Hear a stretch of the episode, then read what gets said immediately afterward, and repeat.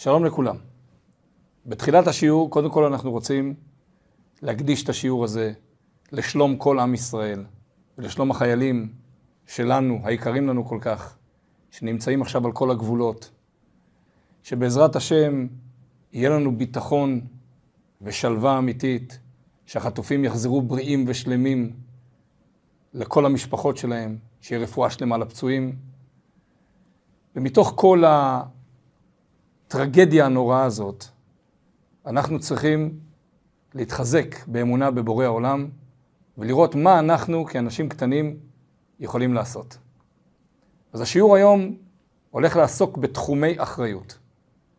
ואנחנו נראה שזה יכול להשפיע עלינו בסופו של דבר להתמקד ולעשות מה שאנחנו באמת אמורים לעשות. כי אחת הבעיות של כל התקופה הזאת זה פיזור נפש נוראי, שבן אדם לא יודע מה לעשות עם עצמו, לא יודע לאן ללכת, לא יודע לאן לחזור, לא יכול להתרכז בשום דבר. הרבה אנשים עסוקים בלראות סרטונים, בלשמוע דיווחים על מה קורה. ואנחנו נתעסק היום באיך בכל זאת, למרות כל הכאוס מסביב, אנחנו מתמקדים במה אנחנו אמורים לעשות, בלקיחת אחריות על הדברים שבאמת חשובים לנו, ותחומי אחריות שהם שלנו. ואם אנחנו לא נעשה אותם, אף אחד אחר לא יעשה אותם בשבילנו. אז בואו נתחיל בסיפור. הסיפור מספר על ילד לאבא מאוד עסוק. מנכ"ל של איזה משרד מאוד מצליח, שכל הזמן נמצא או בעבודה, או גם כשהוא מגיע הביתה, יש לו טלפון, טלפונים, פגישות עסקיות. בקיצור, האבא טרוד נונסטופ בעבודה שלו. והילד משווע לתשומת לב. הוא מנסה בדרך כזאת, בדרך אחרת, ואיכשהו אבא שלו לא מתפנה אליו בשום צורה. יום אחד ניגש הילד לאבא ואומר, אבא, אפשר לשאול אותך שאלה? כן, בטח. כמה אתה מקבל לשעה? האבא מנסה להתחמק פה או שם, אבל הילד לוחץ אותו לקיר, מה שנקרא, ואומר לו, אבא, כמה אתה מקבל לשעה?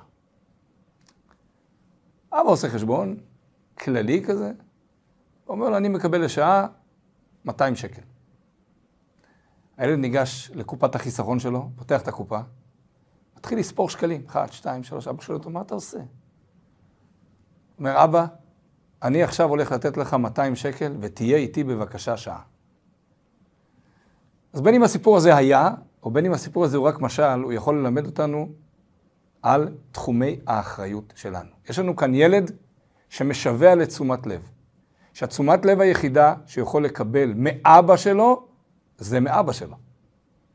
אנחנו לא מדברים על תשומת לב מהטלוויזיה, אנחנו לא מדברים על תשומת לב מהשכנים או מהחברים. אנחנו מדברים על קשר בין ילד לבין אבא. אבל אבא לא נמצא בבית. גם כשאבא נמצא בבית, מה שנקרא נפשו, או הפוקוס שלו, לא נמצא בתוך הבית. ואבא מפוזר בכל מיני מקומות, שיכול להיות שהם מקומות פנטסטיים וטובים ויעילים, שתורמים המון לחברה וכולי. אבל הילד חי בלי אבא. וכשהילד מוציא 200 שקל מקופת החיסכון שלו, פרוטה לפרוטה מה שנקרא, זה אומר שהילד משווע ליחס מהאבא. עכשיו, כמובן שהסיפור הזה הוא סיפור קיצוני, אבל למעשה בכל בית שלנו יש ילדים שמשוועים ליחס מההורים. בכל זוג יש שני צדדים שמשוועים ליחס. גם האישה לבעלה וגם הבעל לאישה. ברגע שאנחנו מתפזרים בכל מיני מקומות, ואחת, כמו שאמרנו, אחת התכונות הבולטות של כל המצב האחרון, שאנחנו נקלענו לתוכו, זה פיזור נפש והתעסקות בדברים שהם דברים שלא מביאים באמת תועלת מיידית לפחות. וברוב המקרים מביאים שלילה ומביאים חסר, מביאים סתם תוהו ובוהו. זה שבן אדם עסוק בכל הוואטסאפים ויודע כל מה שמתרחש בכל גבולות הארץ, הוא לא יכול לתלות את זה בזה שהוא חייב אה, עכשיו להחליט איזה שהן החלטות ביטחוניות הרות גורל. הוא לא הרמטכ"ל, הוא לא ראש הממשלה, הוא אפילו לא מפקד בצה"ל.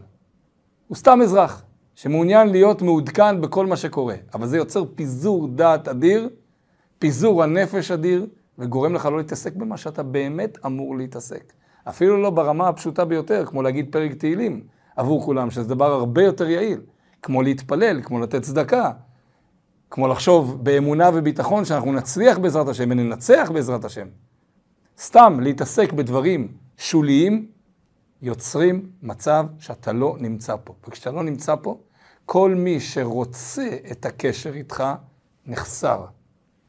אין לו את זה. בואו נתמקד קודם ביחס בין הורים לילדים.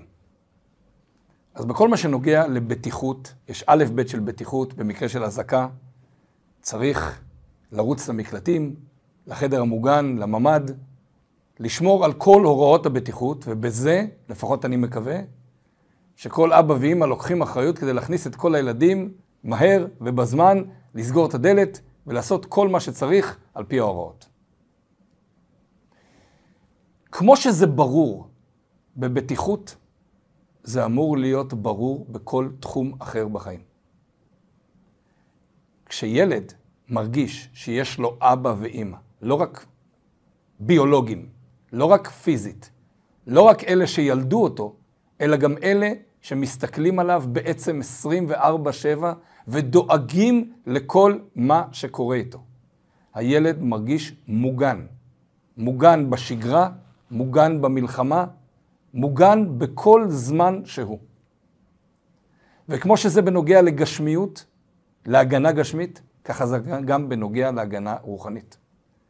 כשילד מרגיש שההורים שלו נמצאים איתו, גם במובן הרוחני, שומעים אותו, מקשיבים לו, ערים לכל מה שהוא אומר, מזהים חרדות, מטפלים בהם.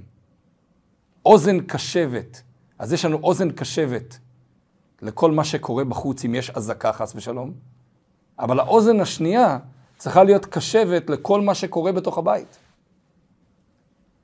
והדברים האלה הם בתחום אחריותנו בדיוק כמו התחום הפיזי, כמו התחום הביטחוני. ולשמוע מה שקורה בבית, פירושו להיות שם. ומה לעשות? אנחנו לא יכולים לפצל את הנפש שלנו לעשרות מוקדים. הנפש או נמצאת בתוך הוואטסאפ, או נמצאת בתוך הסרטונים, או נמצאת בחדשות, או שהיא נמצאת בבית. אז זה לא אומר שצריך לפרוש מהעולם ולא לדעת בכלל שפרצה מלחמה, אי אפשר לקחת את זה לקיצוניות השנייה. אבל מצד שני, אי אפשר להשאיר את הבית בלי אבא ואימא. בית אולי יכול להתגלגל בלי אבא ואימא, בית לא מתפקד בלי אבא ואימא.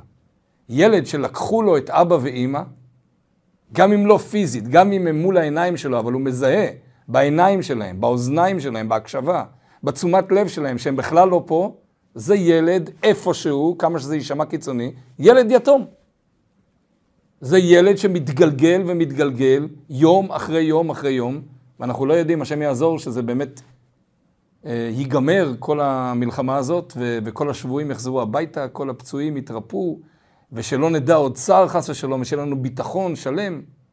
אבל אנחנו לא יודעים כמה זמן זה יתגלגל. ואם זה יתגלגל עכשיו כמה חודשים, אז ככה הבתים אמורים להיראות? בתים שהם חצאי מתים חיים שמתגלגלים מכוח האנרציה, אוכלים, שותים, יושנים, קמים. הילדים בינתיים, לפחות לא כולם חזרו למוסדות החינוך. אנחנו לא יודעים, זה יכול להיווצר מצב שהילד יישב בבית ימים על גבי ימים וגם שבועות על גבי שבועות. אבא ואימא חייבים לקחת אחריות ולהניח הצידה את המכשיר או את האינטרנט או את המסך ולהגיד, אנחנו פה, אנחנו לא מפוזרים למקומות אחרים, כי אנחנו, זה תחום האחריות שלנו. כל דבר אחר יכול להיעשות על ידי אחרים. תחום האחריות הזה, של חינוך הבית הזה, לא יכול לעשות על ידי אף אחד, רק על ידי אבא ואמא. אלוקים אמר, נעשה אדם בצלמנו כדמותנו.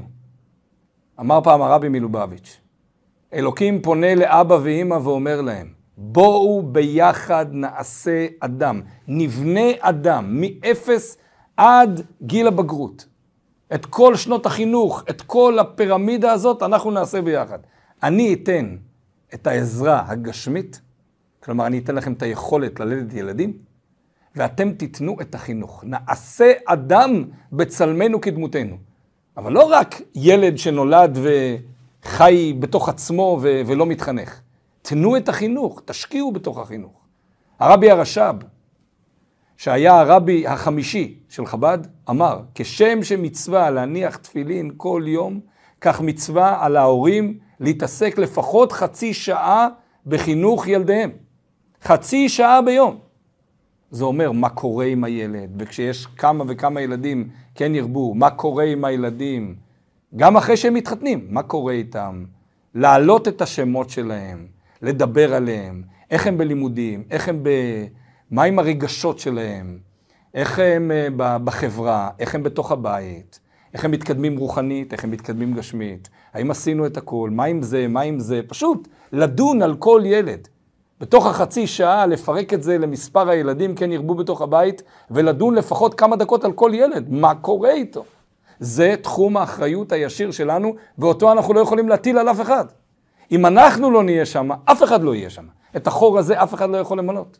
ובואו נודה על האמת. בהרבה מקרים זה פשוט בריחה מאחריות. אין כוח להתעסק עם כל מה שקורה בתוך הבית, אין כוח להתעסק עם הדברים שבאמת דורשים תיקון, ואנחנו בורחים לדברים שתופסים אותנו כפסיביים לגמרי. צפייה באינטרנט, צפייה במסכים, בפלאפון, זה לא משנה במה, היא צפייה פסיבית לחלוטין, היא לא דורשת מאיתנו שום דבר. התעסקות פנימה היא התעסקות שדורשת עשייה, תשומת לב, רגש, זמן, ולא כל האנשים רוצים את זה, אז הם בורחים. אז אם בהזדמנות אחרת שהיה שקט בעולם ברחו לסרט או לכל דבר אחר, אז היום בורחים לכל המימד של הבטיחות של כל מה שקורה. אבל לא משנה, הבריחה היא אותה בריחה. ודווקא בכזה מקרה שכאילו הבריחה היא למה קורה בגבולות, וזה חשוב, אנחנו צריכים להזכיר לעצמנו שזה לא יותר חשוב מאשר הבית פנימה. וכרגיל, לתורה יש מה לומר על זה. פרשת השבוע, פרשת לך לך, אחרי שכתוב הציווי לאברהם אבינו, לך לך מארצך, מולדתך מבית אביך, אל הארץ אשר רקע, התורה מספרת, ויקח אברהם את שרה אשתו, ואת לוט בן אחיו, ואת כל רכושם אשר רכשו, ואת הנפש אשר עשו בחרן. סדר בתורה הוא גם דבר מדויק.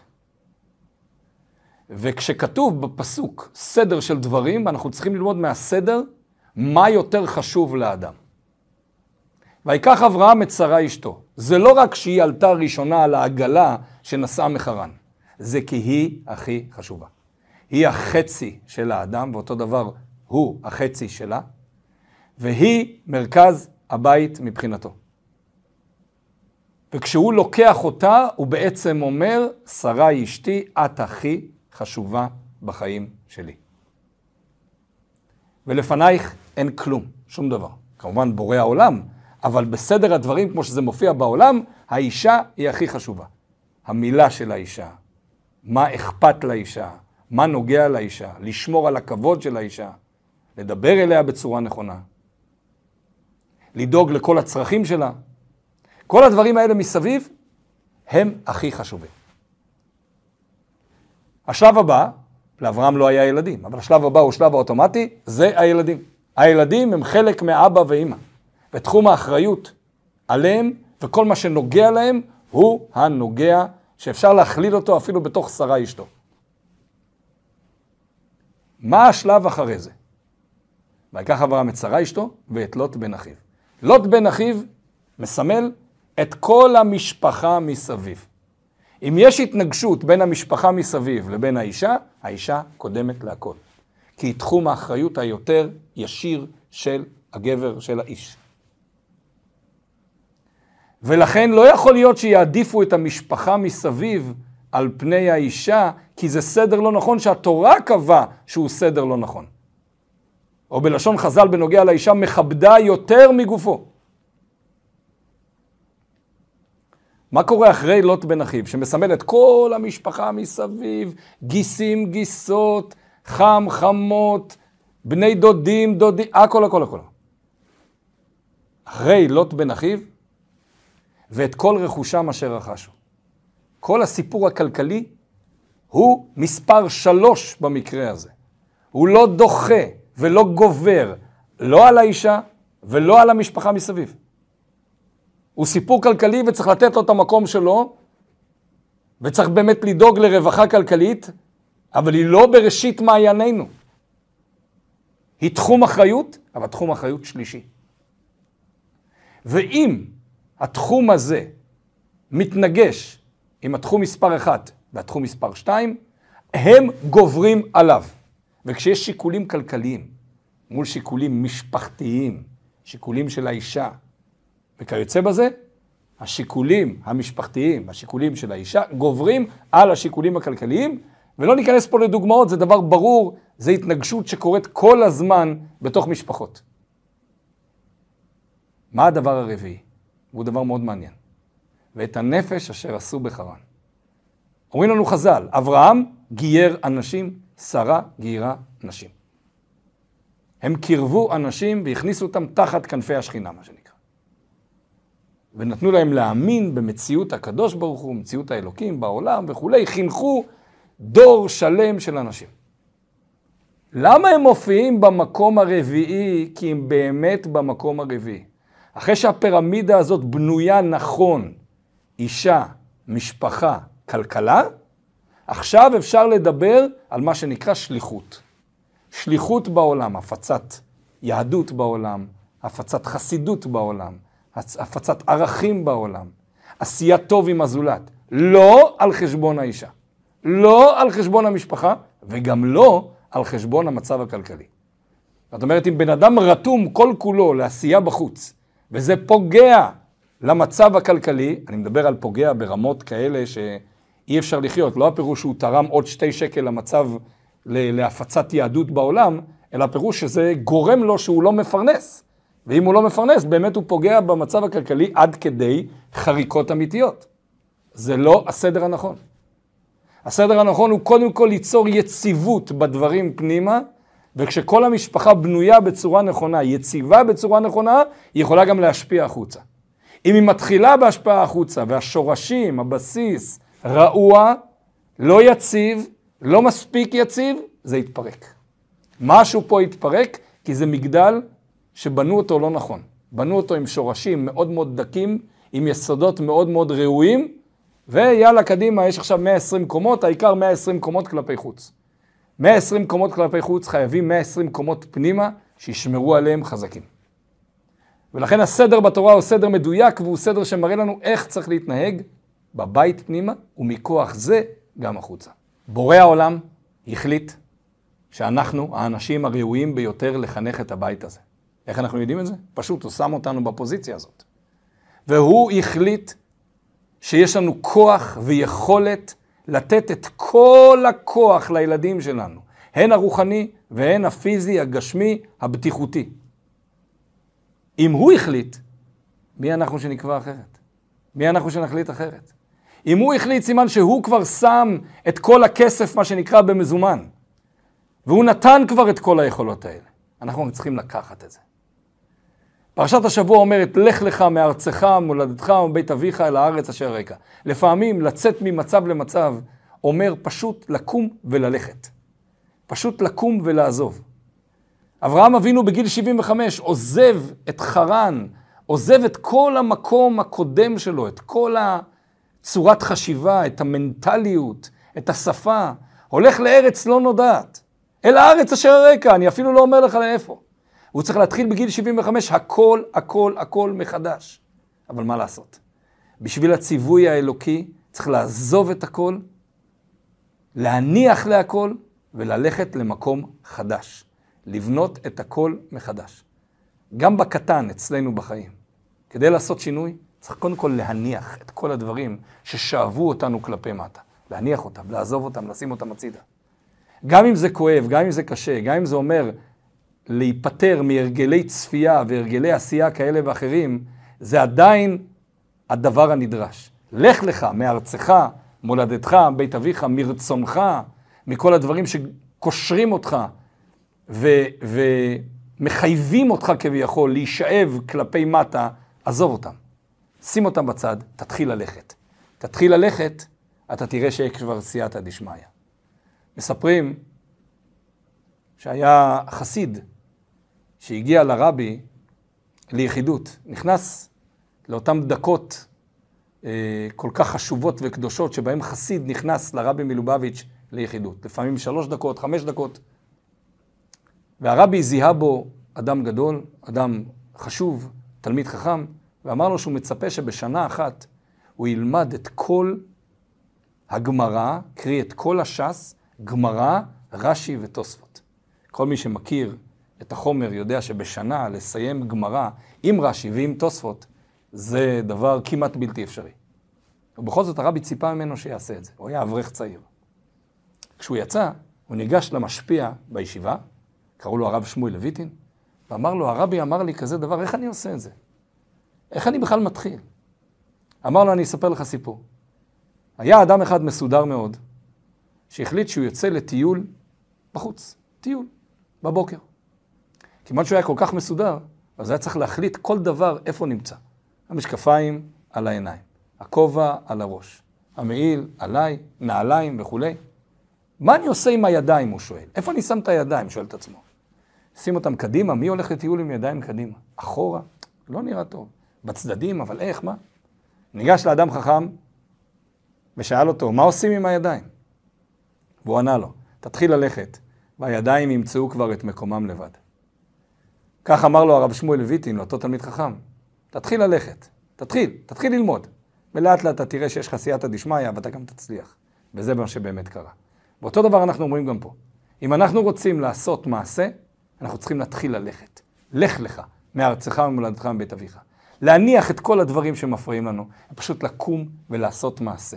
להסתכל פנימה לתוך הבית, להסתכל פנימה לתוך תחומי האחריות האמיתיים שלנו, ולהתחיל לעשות. כשנתחיל, נראה גם סייעתא דשמיא.